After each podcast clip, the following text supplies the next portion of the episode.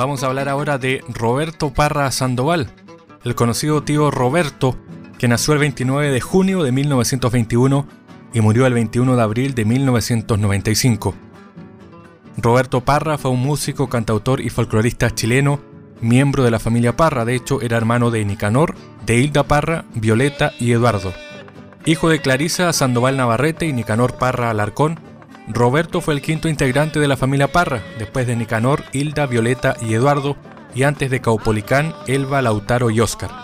Sus comienzos en la música se vieron precipitados por la muerte de su padre en 1929. Roberto así cantó en las calles y pueblos aledaños a Chillán y Parral, junto a su hermana Violeta, Eduardo e Hilda. En 1935, a sus 14 años, comenzó a afianzar su oficio de guitarrista, trabajando como músico en circos, cabarets y boliches. En 1938 formó el dúo Los Hermanos Parra junto a su hermano Eduardo. En septiembre de 1958 llegó por primera vez al puerto chileno de San Antonio, donde fue contratado como guitarrista a la orquesta del cabaret Luces del Puerto. La familia Parra es un pilar fundamental para que Roberto continúe desarrollando su labor cultural. Sus sobrinos Ángel e Isabel crearon la Peña de los Parra en una vieja casona ubicada en Carmen 340, en Santiago, en el otoño de 1965. Roberto participó en la habilitación del local y fue invitado permanente a las veladas artísticas en las que se hizo conocido como el tío Roberto, alcanzando un importante sitio en la música popular chilena.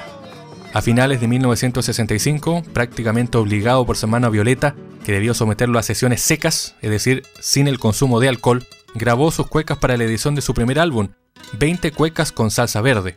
Luego lanzaría en 1970 Las cuecas del tío Roberto, durante la dictadura trabajó como músico ambulante en La Vega y en 1980 publicó su libro Décimas de la Negra Esther, nombre además de la representación teatral dirigida por Andrés Pérez. Desde 1993 el tío Roberto o Roberto Parra Sandoval trabajó simultáneamente en varios proyectos artísticos, entre ellos el montaje de su obra El Desquite por parte de la compañía de teatro Sombrero Verde, la preparación de una biografía en décimas de su hermana Violeta, la escritura de libros como El Rey Tap y La Princesa Nina, y sin embargo, en 1994, su salud se deterioró gravemente y se le detectó cáncer de próstata.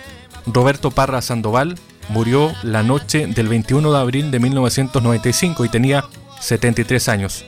Su funeral se convirtió en un hito que convocó a todo el medio artístico chileno. Póstumamente, el grupo Los Tres, integrado por su amigo Álvaro Enríquez, realizó numerosas tocatas y es justamente su presentación en el MTV Unplugged de 1995 donde rescatan parte de las letras musicales de Roberto Parra. Roberto Parra Sandoval, el hermano de Nicanor, Hilda, Violeta y Eduardo, que había nacido el 29 de junio de 1921. La tonada y la cueca, porque el, nuestro folclore, fíjese, es lo más lindo que puede haber.